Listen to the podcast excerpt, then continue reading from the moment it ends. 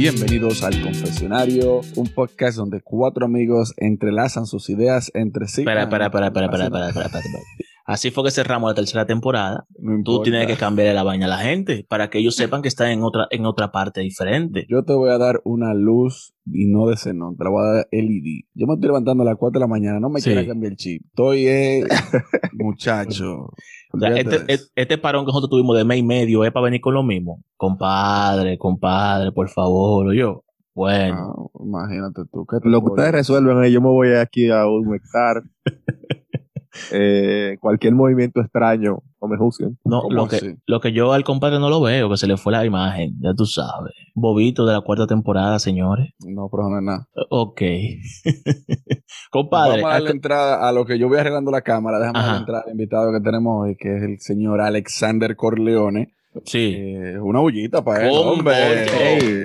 Bienvenido. La gente dura. Gracias, Ariel, y a los demás muchachos por la invitación. No, a ti por aceptarnos y hay que decirle mi nombre. Mira, a ver, yo me llamo Willy. Willy Mena, duro Willy, que no se ve la imagen, pero está ahí. Exacto. Sabemos que es como Dios, sabemos que está ahí, ¿tú me entiendes? No lo vemos, pero sabemos que... Ver. No, porque exacto, es por fe. Claro, lo llevamos al corazón. Y compadre, ¿y a qué usted nos trajo para acá hoy, compadre? ¿De qué es lo que vamos a hablar hoy? Porque usted, por la temporada... Yo quisiera estar en cámara, pero la bendita cámara me hizo la vuelta, ¿tú supiste? Las cosas se treman. No, el detalle es que tenemos aproximadamente un año y como 4 meses en la bendita pandemia. Uh-huh. Y yo creo que casi a todos nosotros nos ha tocado el bendito COVID. Maldito COVID, porque es un maldito virus. Hay uno que es un salami, que se ha librado en tablita. Que él sepa.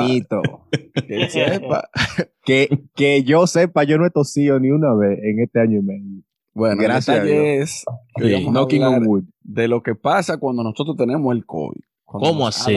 Cuando nos ha tocado el COVID. ¿Qué le ha pasado a usted cuando te tuvo el COVID?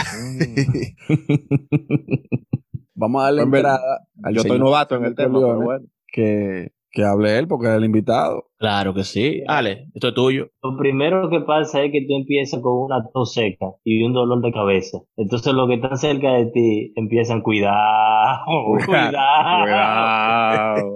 Hay un tema. Porque antes el miedo era tú estornudar al lado de la gente porque todo el mundo lo pensaba, mierda, es una gripe, déjame quitarme de al lado. Pero ahora es un problema porque no importa lo que tú hagas, todo te lo van a vincular con COVID. Y tú tienes razón, Ale, oíste. Tú tienes mucha razón porque a mí cuando me dio COVID, yo trabajaba en una clínica, yo soy enfermero, y yo llego a la clínica, estoy con un dolor de cabeza, estoy mareado, y siento como una febrícula. Y yo llegó el compadre, hombre, concho. ¿Y sientes qué? Bienvenido. Entonces, renovado.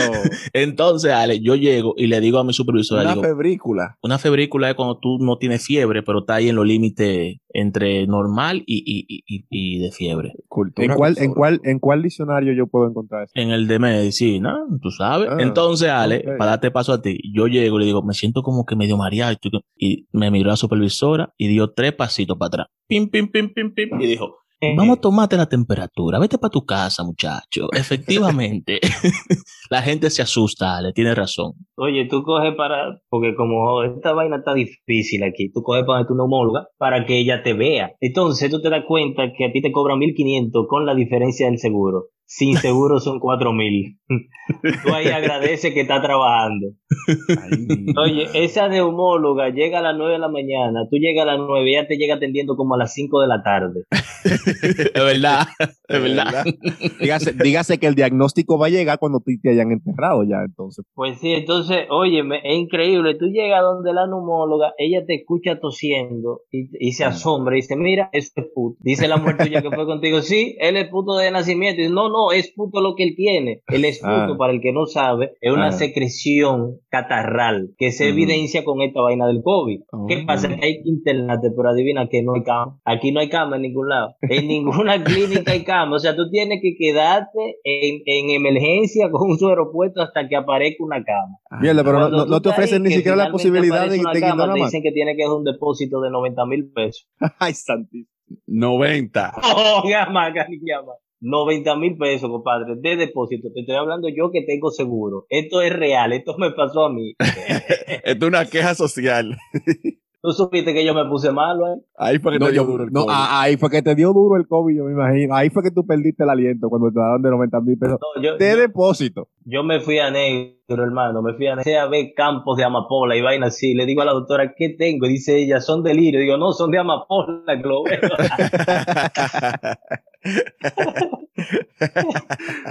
No, pero es que mira, es una cosa crítica, porque es que yo me imagino, si el depósito era 90, entonces ¿cuánto fue la cuenta final? ¿De qué es lo que estamos hablando?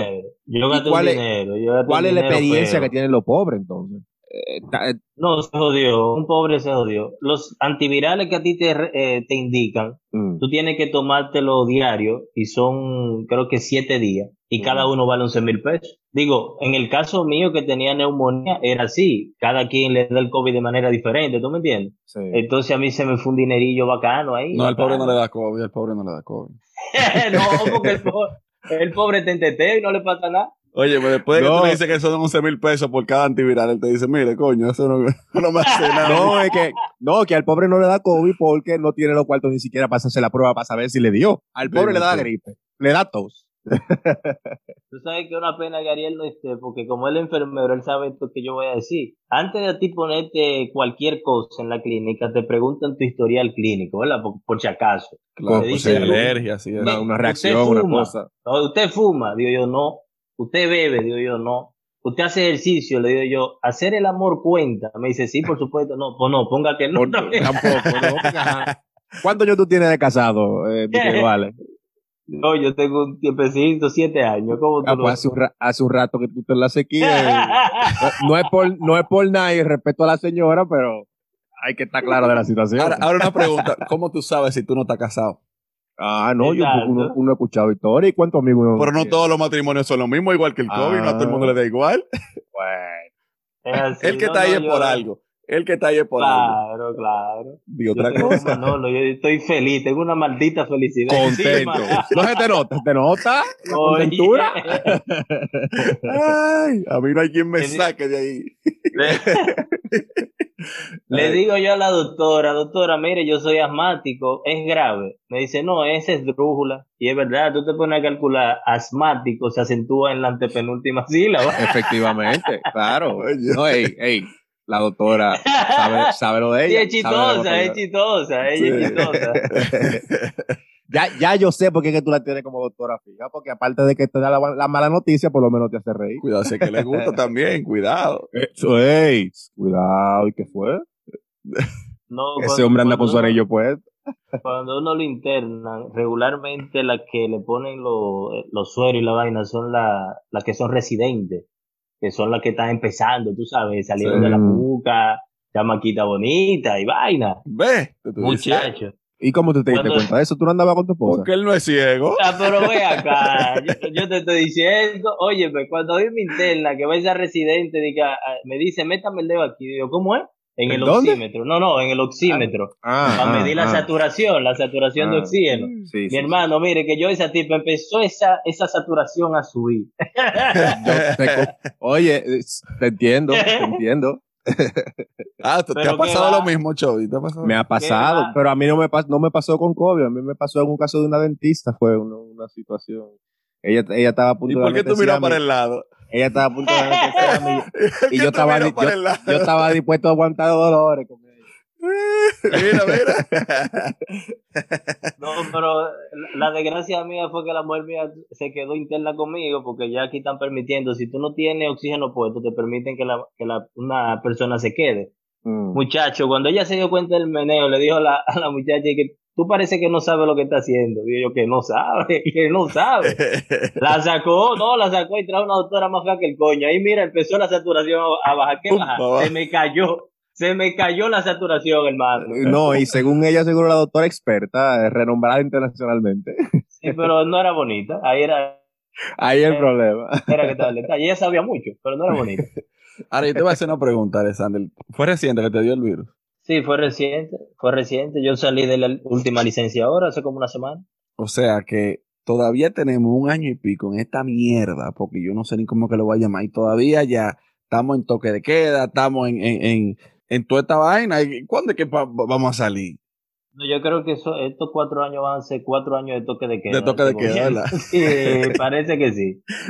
Parece que ahora yo tengo una pregunta para Ale, porque tú que ya has sido víctima del virus, me imagino que entonces tú estás dispuesto a ponerte la tercera vacuna que viene ahora, ¿verdad? Claro, el vacuna tercera. ¿O tú eres de los que están en contra de eso? No, mira, y tú supieras que yo estaba escribiendo un guión ahora y se llama "Ya yo me puse a la quinta y tú te vacunaste". Porque esto va a seguir. No se va a parar en 3. Esto va a seguir. ¿Pero te vacunaste ya? Sí, yo me vacuné, pero yo tenía una dosis. Me faltaba la segunda. Justamente en la semana que me dio COVID, era que me tocaba la segunda, pero la neumóloga mía me dijo que tenía que esperar 30 días para ponerme la segunda, después que saliera negativo. Sí. Porque esa es otra. Tú sales positivo y mandas la primera licencia. Oye, esto al trabajo. Ahí la jefa tuya, oye, de mil amores, mierda, qué mal, el departamento te va a extrañar, manténnos al tanto, tú vas a hacer falta, muchísimas disparates. Cotorra. Cuando llega la segunda licencia, ella te dice entendido. La tercera licencia te dejen visto.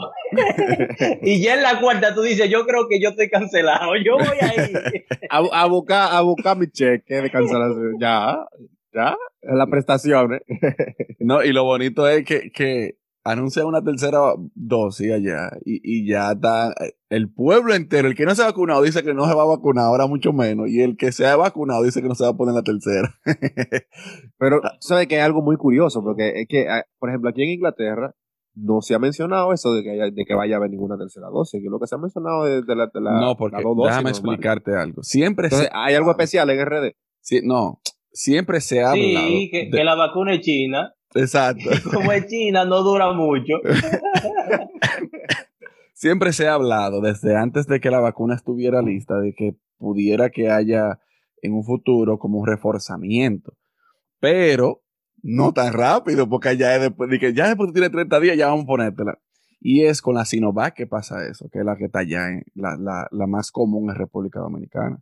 Y aquí en el trabajo mío fue obligatorio que nos pusiéramos eso. Mi jefa me dijo, si no vas a ponértela, te vamos a botar. Yo me la puse de una vez, ¿te entiendes? No vayas a ser.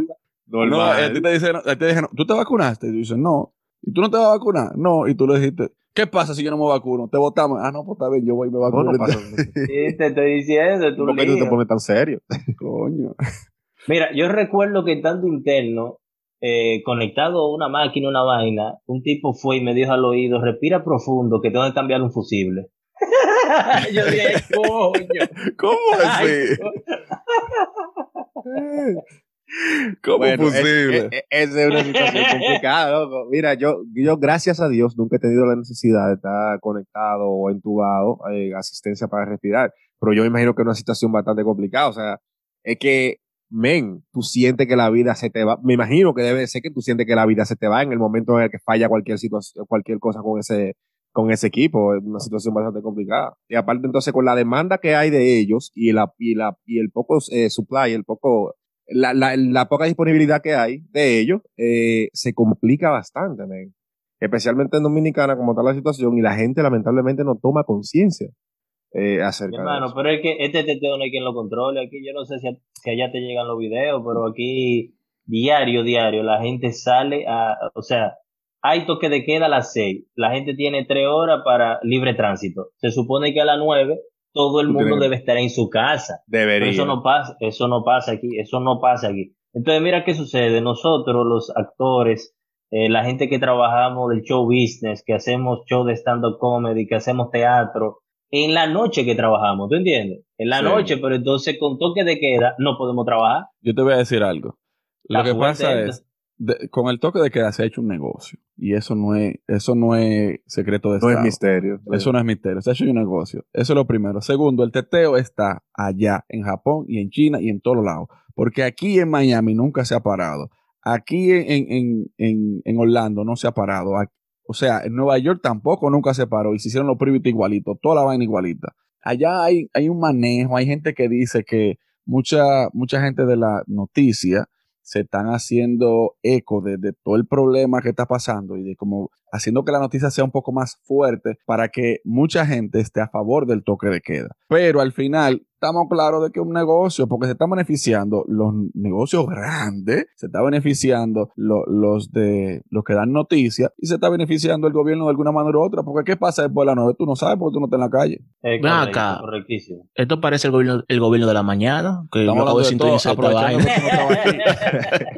Pero yo que una queja popular. Sácame ese corte, por favor, cuando vaya a editar y me lo manda, por favor. Aprovechando que usted dejó la visita solo aquí. No. Está complicado aquí. No, y mira, si yo estuviera allá, yo estuve allá hace como 2 o 3 semanas. Te estaba buscando, a veces me prestaba 10,000 pesos, pero nunca apareciste. Parece que era por lo del COVID, pero... No, es que los 10,000 él lo gastó en la prueba. Sí.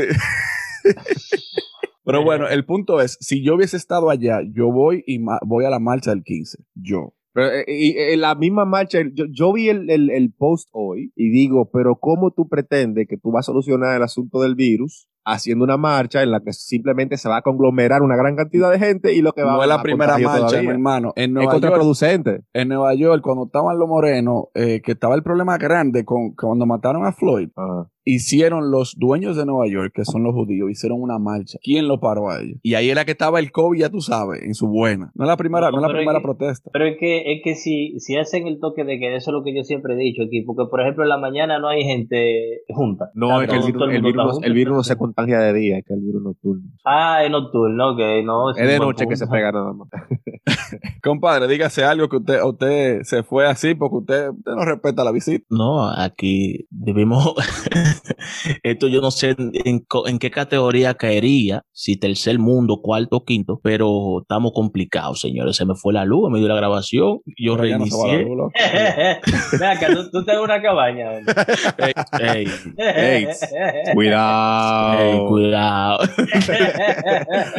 Óyeme, este está al lado de la puerta y él vive grabando así, porque la mujer puede entrar en cualquier momento y darle un cocotazo. Oye, en el momento que eso pase, ese corto yo lo voy a grabar para toda la vida. El momento de la tabata. Mira, y se prisó, de la gente fue a la luz de nuevo. Anda, esto es un lío. Mira, yo cuando estaba interno, en un momento de pagando vaina, porque todo fue con la tarjeta, y lo grande es que el banco parece que sabía, porque me aumentó el límite de crédito. Ahí yo tengo en ese momento. Te das cuenta que vaya a ver el diablo. El banco seguro pensando, tú yo, encharca, toma, mijo, encharcate más, haz lo que tú quieras con esa tarjeta que es tuya. Métete en medio. La doctora le dijo a la mujer mía, va a haber que hacerle una placa, dice ella, de tórax, dice la doctora, no, de mármol. Ahí me sentí mejor de una vez, abrí los ojos, dije, no, espérate, ¿cómo así? ¿Cómo de mármol? No. Esa cuesta más. Pero real. Señores, ¿en qué parte del episodio nos quedamos, por favor? Porque creo que... No, tú deberías empezar de nuevo. Para unirme a la queja del gobierno de la mañana o seguir con la vaina de lo que te pasa cuando tú estás maloso. ¿Ya te vacunaste? No, aquí estamos hablando de que la cura de Corleone fue cuando le dijeron de que había que tirar una placa y ellos preguntaron que si era una placa de tórax y le dijeron, no, es una placa de mármol. Entonces ahí ya esa fue la cura, ya ahí él se sintió mejor. Y ya me empecé a recuperar. Tú estás loco. Pero es heavy el apoyo que te da la gente también cuando tú te internas. Sí. Sobre todo, sí, la gente empieza a decirte, mi hermano, no sabía nada, que sí, ok, ya tú sabes, estamos a la orden, pero nadie te dice, ponme tu número de cuenta para hacerte una transferencia. ¿No? Hey, nadie te dice, te mandé tanto para que te mejores. Ahora, tú tienes que ser condescendiente, Alexander, y si le pasa a ellos, si le pasó, tú le mandaste $100 o $200. Pero no le escribí tampoco. Normal. El problema es cuando tú le escribes. Y que estamos aquí, cualquier cosa que tú necesites, dinos. No, pero está complicado, señores, porque enfermarse también hay que saber dónde uno se va a enfermar, dónde. Cualquiera no quiere enfermarse aquí en República Dominicana, porque según yo escucho y lo que me dicen, la vaina está jota aquí. Para tú coger, digamos, una clínica, por un hospital, que fácilmente te dejan en la puerta esperando, si no tienes tu menudo. Yo digo que lo mejor es hacer lo que hice yo. ¿Qué fue lo que usted hizo, compadre? Yo tengo una receta, mira, cogimos, porque le dio a mi mamá y me dio a mí, cogimos una olla bien grande, le echamos esencia esa de menta, le echamos una serie de cosas, tú sabes, estilo campo, y empezamos a oler los vapores y la vaina. Empezamos a oler los vapores. Tú ves que son familia de botellas. Inhalamos para aquel día. Y lo se dieron los reales pases de vapores y vaina. Lo segundo fue, y lo más importante, es el aceite de coco. ¿Por qué digo que es tan importante? Porque según dicen estudios de una gente que no fue a ninguna universidad, que el aceite de coco te resuelve y te combate el virus. Yo digo que si no te combate el virus, por lo menos diarrea te da y tú rebajas. Una de las dos. No, y por lo menos para la instancia que dijo Corleone, cuando la enfermera le dijo, toma, méteme el dedo, ya tú sabes que ahí también te puede resolver. En el oxímetro. Aclara que eres en el oxímetro. Ah, sí, en el oxímetro. Por si acaso, señores, tengan cuenta con estos temas tan candentes hasta ahora. ¿Oyeron? Por favor. ¿Y a qué hora es? Para yo saber. Exacto. Yo iba a preguntar eso mismo. A la hora que usted quiera escuchar esta vaina, yo no sé, tú es algo que quiere la gente. Pero bueno, no dice tú para me excusas, pero donde yo estoy son las 10 de la noche, o sea que cualquier vaina. No, está bien. Y en Chile es más tarde todavía. Exacto. En Japón está amaneciendo, hace rato está yendo el día. Ya ustedes pueden saber si no vamos a eso. No, pero señores, realmente el tema del COVID ha dado fuerte en todo el mundo. Es una realidad. Uno intenta buscar el lado jocoso a esta vaina, pero ese bendito virus tiene todavía lo que es República Dominicana paralizado completamente y no lejos de la realidad. A todas las personas del sector de entretenimiento, artistas y demás se han visto afectados por toda esta vaina. Entonces, es complicado. Y, ¡coño! Sí, también es complicado y uno intenta siempre hacer la cosa bien, uno se ríe y le ve el lado humorístico a la cosa. Pero esta como vaina todo el dominicano. Sí, exacto, pero esta vaina no todo cualquiera lo aguanta, señores. Es una realidad. No, y tú estás hablando de la parte del entretenimiento, el showbiz y todo eso, y obviamente dando el mérito a Corleone por esa parte, pero hay que pensar también en la parte de lo de la economía informal, que República Dominicana es un gran porcentaje de la economía. Tú sabes el reguero de gente que venden empanadas en una esquina, que no les reportan impuestos a la DGI, que venden chimis, los que venden paletas, el barbero que está en el patio de su casa, y pila de vaina, las amigas de Ariel que trabajan de noche. No, pero hay que mencionarla también. Esas mujeres hay que darle su crédito. Y Alexander, entonces, esas mujeres no reportan. ¿Qué tiempo y esas mujeres no hay quien la agregue? ¿Cómo es? ¿Qué tiempo tú tienes conociendo a Ariel? Hablar. Yo tengo muchísimo tiempo, como 2 meses. No, porque parece que tú tienes como toda la vida, porque realmente diste en la diana. Se está sabiendo los trucos. A Vladimir sí tengo mucho conociéndolo y me dio un background. Yo conozco a Vladimir también. Vivíamos cerquitica ahí como un triángulo de la sí, ahí vivimos todos juntos. Un saludo a Vladi, tú sabes, Vladi, te llevamos. Pero no me de sobragramo así tan hot. Dale los 1,000 pesos que tú le prometiste si te conseguía a Corleone. Tranquilo, que eso entre él y yo. Después Corleone va a pedirle cuarto a él. Pero como tú lo dices aquí en vivo, muchacho. Hay que poner la vaina adelante. Estate tranquilo. Señor, entonces, para ir finalizando esta vaina, el COVID, todas las limitaciones que tenemos en nuestra sociedad, ahora ya podemos hablar de República Dominicana, pero es en todo el mundo realmente, aunque se están abriendo los países económicamente y han quitado todo lo que esto que le queda. No, nosotros en España no tenemos. En Francia tampoco hay, creo yo, si no me equivoco. Estados Unidos tampoco hay, si no me equivoco. Sí, hay todavía. ¿Toque de queda? No. Toque de queda aquí. Por lo menos aquí en Florida nunca ha habido toque de queda. Sí, perdón. En Miami, pero manejable, tú sabes. Manejable. No, sí. Así mismo en Punta Cana, igual que en Florida. Exactamente. Bueno, aquí, yo te puedo decir por el barrio que aquí en Inglaterra nunca hubo toque de queda per se. Sí hubo estado de emergencia en el que hubo limitaciones con el asunto de usar mascarilla, igual que en todo el mundo. Pero de que a tal hora no puede andar gente en la calle, nunca en la vida. Eso no. Tú sabes que, Corleone, que días atrás, o sea, para cuando vaya a salir este episodio, se hizo en Punta Cana, Premios Hits, pero nadie habla de eso. Sí, es correcto. Así, abiertamente. Pero una pregunta, lo de los Premios Hits. Abiertamente porque al aire libre. Wow. Una pregunta, lo de Premios Hits, estilo soberano, de que una silla aquí y la otra en Neiva y la otra en Montecristi. O está todo el mundo reburujado en esa vaina. Yo no sé. A mí no me llega eso. Y esta es la segunda entrega que se hace dentro de la pandemia. Continuamos. En Punta Cana. No, por pero eso, tú sabes que la República Independiente de Punta Cana, ellos no tienen toque de queda. No. Eso en Dominicana, que está. Por eso es. Sí, exacto. Por eso es que pasado mañana, 15, hay la marcha en la Plaza de la Bandera que dicen que van a ir muchas personas. Entonces, tú vas a estar ahí, Ale. realmente trabaja. Yo nunca he apoyado el estar con mucha gente o sea, en un mismo sitio, ¿tú me entiendes? Sí, pero sí, subo cosas a mis redes, ¿tú me entiendes? Y apoyo esa vaina. Yo quiero que quiten esto porque es que yo estoy guayando en el aro. Yo gasté demasiado cuarto. Déjennos trabajar, déjennos trabajar. Yo no hubiese tenido un trabajo de perro de 8 a 5, normal. Te lleva el sin camisa. Ven acá, mi hermano. Uch. No lo aguanta, ¿no? Porque esto no lo aguanta todo el mundo. No, y no solamente eso, también hay una gran cantidad de turistas que no han sentido el golpe porque se han mantenido yendo a la República Independiente de Punta Cana, ¿verdad? Como estamos claros. Pero a la diáspora dominicana que le gusta visitar el país para visitar y convivir con su familia. Te puedo decir, por ejemplo, yo que estuve allá en diciembre para la festividad navideña y, loco, eso fue un dolor. Cada vez que daban las 5 de la tarde y yo no podía salir a la calle. Un dolor. Yo pensando todo lo cuarto que yo pagué por este pasaje para estar sentado aquí viendo televisión, no me lo hagas. Tú sí eres mercurial. Entonces, señores, dénmele un consejo a esa persona que sabe que le duele la cabeza, tiene una tos que no se le quita, se le fue el olor y que sale a la calle normal a batirlo. Dímelo un consejo para ir finalizando esta vaina, porque ¿en qué estamos? Tengo una soga para ello. Si está en República Dominicana, calcula dónde queda el puente más cercano. Hablaste del té de menta y la vaina, los vapores. Yo le aconsejo lo mismo que el que haga sus vapores y eso, los vapores, pero que eso no lo va a aliviar, que vaya un médico, que el médico es que sabe. Si no, un médico se va a joder. Un problema. No, cualquier vaina. Yo vi un corte de una entrevista que le hicieron aquí con el Crazy, que él básicamente lo que mandó a todo el mundo es: váyase todo el mundo a Dominicana en RD Veracruzca. Entonces, no es por nada, pero para estar trancado allá, váyanse nadando si tienen que ir. No, pero no saque el corto de contexto. Él lo dijo por otra cosa. Él lo dijo por otra cosa. Sí, lo dijo por otra cosa. No quiera sacar a la gente. No, la gente que se vacune. Qué importante eso, que se vacune. Todo el mundo se está vacunando a nivel mundial. Menos el compadre. La gente no quiere ponerse la Sinovac, quiere ponerse la Pfizer. Como ellos se equivocaron una vez con la Viagra, entonces creen que va a funcionar.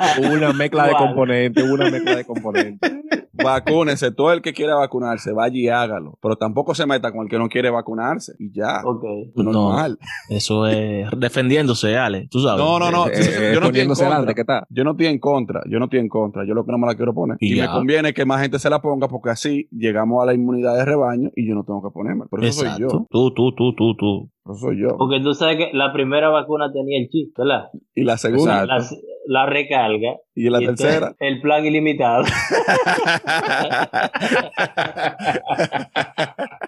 Ya ustedes saben entonces, compadre. Nada, yo creo que hasta aquí está bueno ya. Le hemos dado mucho. No tenía yo cámara. El compadre se fue porque él deja la visita así como que él y así, bueno. No, ustedes son buenos editores. Ustedes meten mal. Sí. Locura.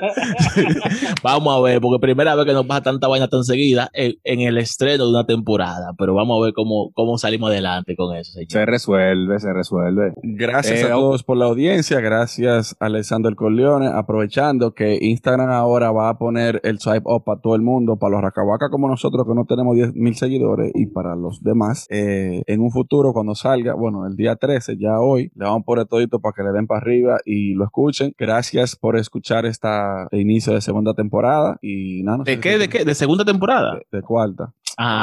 Mira, tú sabes que me quedé con esa espinita porque tú sabes que dice que la gente juzga por su condición. ¿Por qué tú estás mandando a la gente que se dé para arriba? Eso vaina tuya, no tiene que ver con la gente. Ahí viene la alta. Déjalo ahí. Habla morir. Ay, sí, ya se acabó.